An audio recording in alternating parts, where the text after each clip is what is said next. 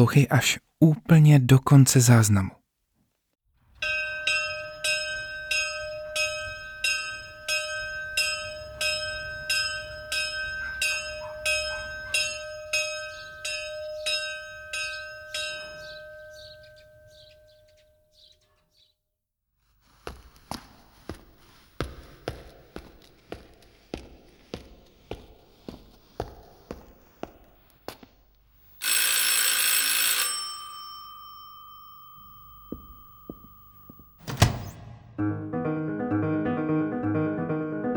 Přinesla jsem vám ten cukr.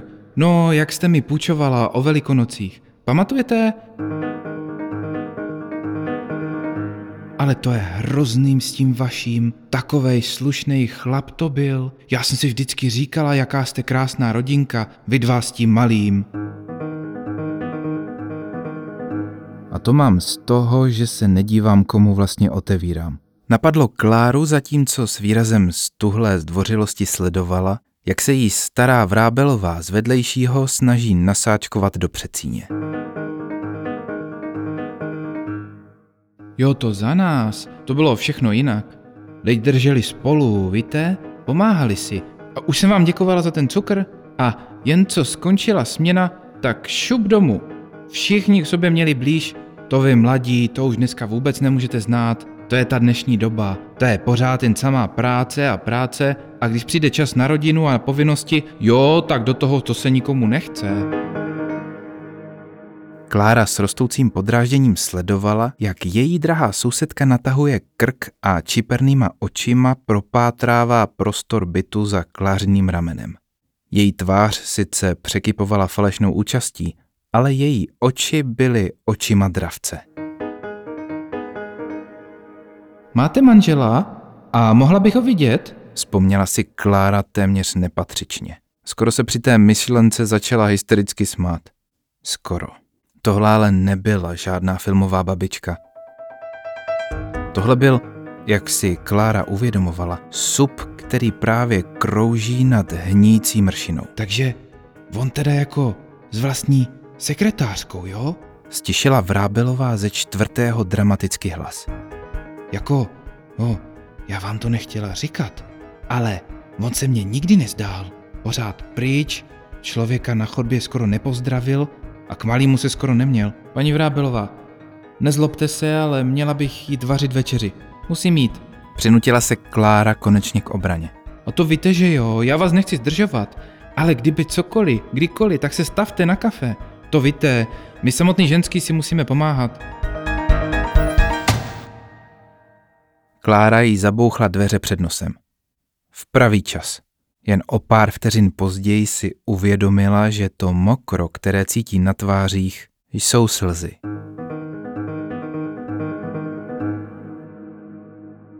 I když byl Petr pryč už skoro dva měsíce, dodnes se Klára s nadějí podívala na dveře pokaždé, když se na chodbě jejich chátrajícího činžovního domu ozvaly cizí kroky.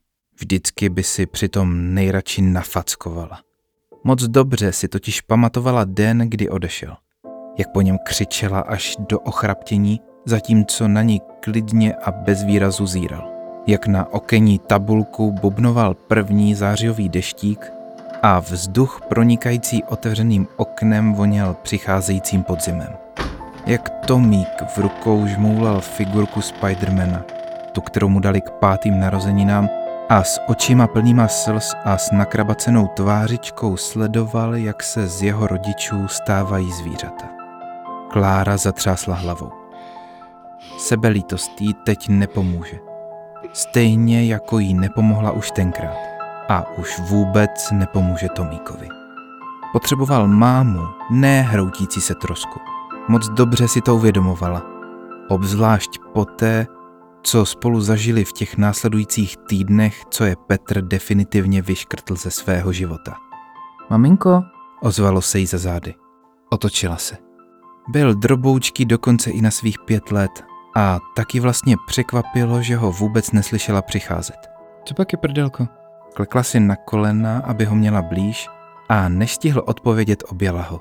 Mami, lechtáš mě vlasama. Smál se, zatímco se snažil vykroutit jejímu obětí. Připravím večeři a půjdeme papat, ano? Uvolnila své sevření a usmála se na něj. Párky? Zeptal se s nadějí v hlase. Nech se překvapit, co říkáš? Cvrnkla ho do nosu. Z vroucí vody opatrně vyndala nožičky párků a pečlivě je rozdělila na dva talíře. Po krátkém zamyšlení přidala toustové chleby a kečupem z láhve na ně nakreslila usměvavé obličeje. Navzdory nepříjemné návštěvě se vlastně cítila skoro dobře. Tomík byl v pořádku a na tom už, pomyslela si, nemohl nikdo nic změnit. Dlouho to přitom vypadalo, že se její malé blonděté děťátko z rozchodu rodičů nevzpamatuje. Nekonečné dny poté, co za sebou Petr, ten milující manžel a otec, naposledy zaklapl dveře, na ní Tomík téměř nepromluvil ani slovo. Dlouhé hodiny proseděl v pokojíku s pohledem vzpurně zabudnutým do zdi a s figurkou Spidermana v rukou. Kdykoliv se na něj pokusila promluvit, s křikem a hysterií, které jsou schopny malé děti, ji odmítal a volal svého tatínka. Několikrát v té době marně a zoufale volala Petrovi, aby pro boha, pro boha, když už ne kvůli ní, tak aspoň kvůli tomu klukovi. I teď po více než dvou měsících cítila, jak se jí při té vzpomínce do očí hrnou slzy vzteku. Jenže pak se ze dne na den a naprosto nečekaně všechno změnilo. Pamatovala si to, jako by to bylo včera. Hlavně kvůli tomu, že si dodnes nebyla jistá, co byl jen sen a co už z kloubů vytržená realita. Onen 31. říjen se přitom od ostatních zamračených dní během tohohle zamračeného podzimu lišil jen v tom, že zapálila svíčku na hřbitově. Její tatínek blahé paměti na ní mezi tím přísně hleděl z černobílé fotky a jeho pohled, jako by jí dával najevo, já ti děvče říkal, že je to hajzl. Měl si pravdu, tati. Dala mu tenkrát v duchu za pravdu, zatímco její rozklepané ruce škrtly sirkou. Silný poryv ledového podzimního větru ale její snahu stejně jako sirku uhasil hned v zárodku. Tu noc dlouho nemohla usnout. Ležela v posteli, Široce rozevřenýma očima hleděla do tmy opuštěné ložnice a poslouchala, jak se světlíkem starého domu prohání vítr. Myslela přitom na všechny muže svého života. Na toho, kterému dnes na hřbitově zapalovala svíčku, na toho, který odešel, i na toho, který, jak doufala, právě klidně oddychoval ve vedlejším pokoji.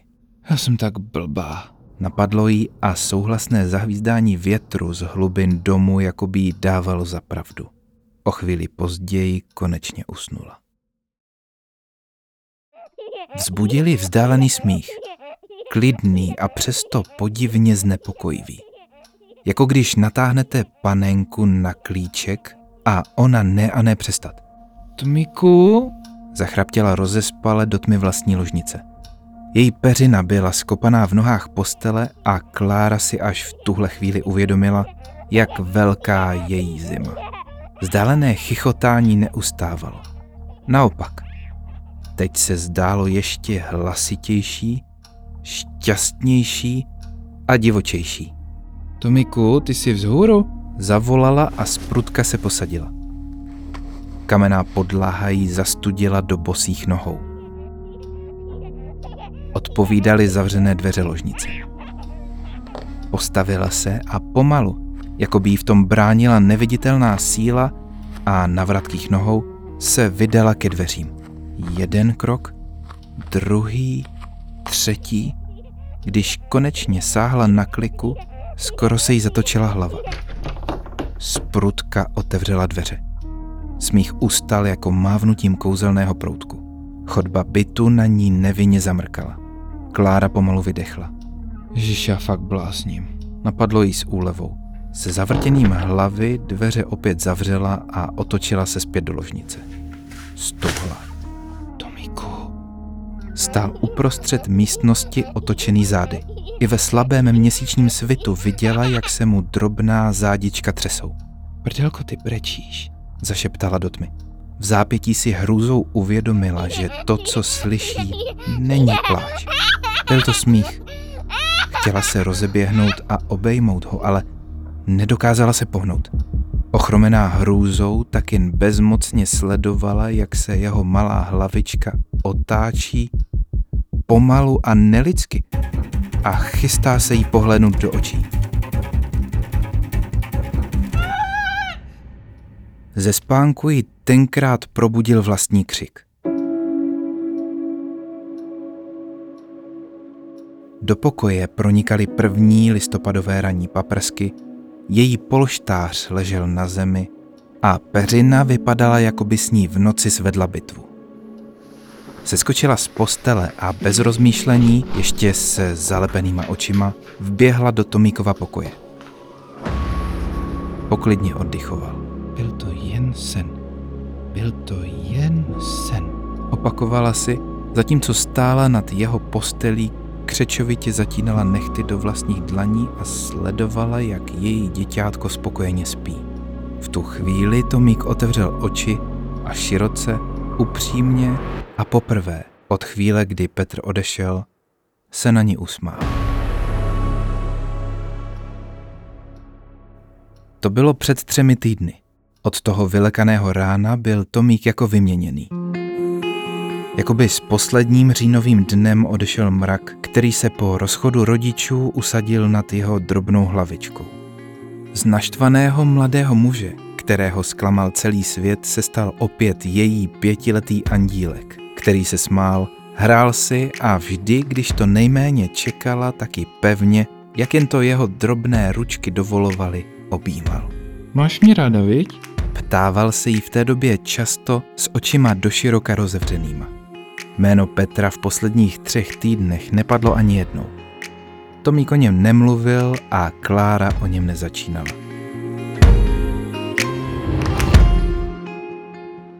Dnes se to mělo změnit. A Kláře se do toho ani v nejmenším nechtělo. A tak jen sledovala, jak se Tomík, usazený na svém místě u kuchyňského stolu, rozvážně zakusuje do teplého párku. Prstem druhé ruky mezi tím soustředěně přikresloval kečupovému smajlíku na toustu vousy. Volal tatínek, odhodlala se konečně. Drobný prstík umazaný od kečupu se zastavil v půlce pohybu. Chtěl by tě vidět. Mohli byste si spolu udělat fajn víkend. Co říkáš? V tu chvíli by Klára přísahala, že se v místnosti citelně ochladilo. Jen si nebyla jistá, zda si s ní hraje nevyspytatelné listopadové počasí za okny nebo její vlastní mozek. Mohli byste spolu zajít do kina, do McDonaldu. Taky říkal, že si bude kupovat pejska a rád by, abys mu pomohl s výběrem. To by se ti líbilo, viď? Snažila se pokračovat s odhodláním, zatímco jí falešný úsměv pomalu tuhnul v obličeji. Tomíkův nedojedený párek dopadl na talíř a zbytky kečupu se rozstříkly po celém stole. Nevšímala si toho. Čas jakoby zpomalil a čekal na pravou chvíli, kdy světu znovu dovolí zhluboka se nadechnout. Už zase prší. Uvědomila si, když k ní zvenku dolehlo bubnování dešťových kapek. Co pak tenhle zpropadený podzim nikdy neskončí? Neměla bys tak mluvit o tatínkovi. Nelíbí se mu to. Zaznělo z druhé strany stolu náhle a tiše. Velice tiše. Tomíku, komu se to nelíbí? O kom to mluvíš? I ona, aniž by si to uvědomovala, stlumila hlas. Jeho první odpovědí bylo jen ticho. O Maxíkovi? Zaznělo neochotně. O Maxíkovi? To je nějaký tvůj kamarád ze školky? Snažila se do hlasu dostat stopy veselí. Necítila ho ovšem ani v nejmenším. Ticho na druhé straně stolu bylo tentokrát ještě delší. Hraje si se mnou. Říkal, že nás tatínek nemá rád, ale že to vůbec nevadí. Tatínek na nás byl jen zlej, ale Maxik se o nás postará. Teď ztratila řeč ona. Prý se to Maxik snažil říct i tobě, ale ty ho neposlouchala. Dospělí prý nikdy neposlouchají, říkal. Proto k nám přišel. Aby se o nás postaral a aby ohlídal, že už nám tatínek neublíží. Ale, ale... Matka a syn seděli naproti sobě a okenní tabulky rozezníval listopadový déšť. Nebude se mu líbit, že jsi mě nechala poslat k tatínkovi. Nebude se mu to vůbec líbit. Tomík vypadal, že se každou chvíli rozpláče. A v zápětí se opravdu rozplakal. Trvalo jí dlouho, než svého blondětého andílka opět uklidnila. Zatímco ho objímala a opakovala mu, že je doma a nemusí se ničeho bát, snažila se o tom též přesvědčit i sama sebe. Když si pak Tomík v koupelně čistil zoubky, déle než u něj bylo obvyklé, svalila se Klára do křesla. Zavřela oči, rukama si promnula spánky a byla si téměř jistá, že se nenávidí. Co jsme to tomu našemu chlapečkovi provedli? Že imaginární přátelé nejsou u dětí v tomhle věku nic neobvyklého, věděla moc dobře. Sama si velmi matně a hlavně díky vzpomínkám své vlastní mámy vybavovala, že jejím nejlepším kamarádem v dětství byl Punťa, jezevčík s krátkýma nohama a veselou povahou, kterého bohužel, nebo možná bohu dík, neviděl nikdo jiný než ona. Nikdy to ale nebylo takovéhle. Punťa přicházel, kdykoliv potřebovala a opět mizel, kdykoliv si usmyslela. Do jejího skutečného života tenhle vymyšlený veselý pejsek nijak nezasahoval. Za to Tomíkův Maxík otřásla se. Ne, teď na to už nebude myslet. Zítra si ovšem popovídá s jejich pediatrem. Zítra, ale ne dnes. Dnes už je čas jít spát. Zvedla se z křesla. Teprve teď si uvědomila, jak velké ticho v celém bytě panuje. Dokonce i dešť za oknem. Jako by někdo stáhl volume ostře doleva. Kde je ten Tomík? Už šel spát? Napadlo jí. Když vešla do jeho pokoje, stará prkna pod jejími kroky jemně zavrzala. A opravdu Tomík ležel v posteli schoulený pod peřinou tak, že ven vykukovala jen čupřina blond vlásků. Světlo z dětské lampičky vrhalo po ztemnělém pokoji dlouhé, nehybné stíny. Posadila se na kraji postýlky. Povzdychla si. Mrzí mě to, ale všechno to spolu vyřešíme. To ti můžu slíbit. A k tatínkovi nemusíš. Vysvětlím mu to. Všechno bude zase fajn. Slibuju. Pohladila ho po vlasech. Tomíkovo drobné tělíčko se pod peřinou v několika silných, nezvladatelných záškubech otřáslo. Srdce se jí sevřelo žalem. Tomíku, nebreč sem tu. S tebou. Chtěla říct, ale slova jí zaskočila v hrdle. Nemohla mluvit. Nemohla se nadechnout. Nemohla se pohnout. Jediné, na co se dokázala soustředit, byla ta ruka Ruka, která se vymrštila z temných hlubin ukrytých pod dětskou postelí a nyní jí pevně svírala kolem kotníku. Nechráněného a odhaleného všemu, co se v tomhle setmělém dětském pokojíku mohlo ukrývat. Pomalu, ale jako ve snu stočila svůj pohled směrem dolů. Ne, nemýlila se. Byla tam. Ruka. Dětská ruka, která teď šmátrala po její noze, jako by se Kláru snažila stáhnout z postele dolů. Zaječela a jediným vykopnutím se uvolnila z nepřátelského sevření. Maminko, ozvalo se zoufalé zašeptání. Stuhla. Hlas jejího syna totiž nezazněl z peřin, ze kterých, jak si sleknutím uvědomila, dosud stále jasně svítila jeho blond čupřina. Tomíkův hlas zněl z dola od země. Jako ve zpomaleném filmu sklouzla na zem a poklekla na všechny čtyři. Já blázním, já blázním. Opakovala si zatímco se pomalu, velice pomalu skláněla k podlaze. Zadržela dech. A sprutka jako by si to nestihla rozmyslet, se podívala pod postel. Jediný pohled stačil, aby se jí zatočila hlava. Navzdory slabému světlu z dětské lampičky si nemohla být jistější. Právě se dívala do tváře svého synka. Maminko, zašeptal Tomík, ukrývající se pod postelí. Říkal jsem ti, že se Maxík bude zlobit. Srdce se jí téměř zastavilo. Drobná dětská postavička, pomalu se soukající z peřin, se divoce šíleně rozchotala.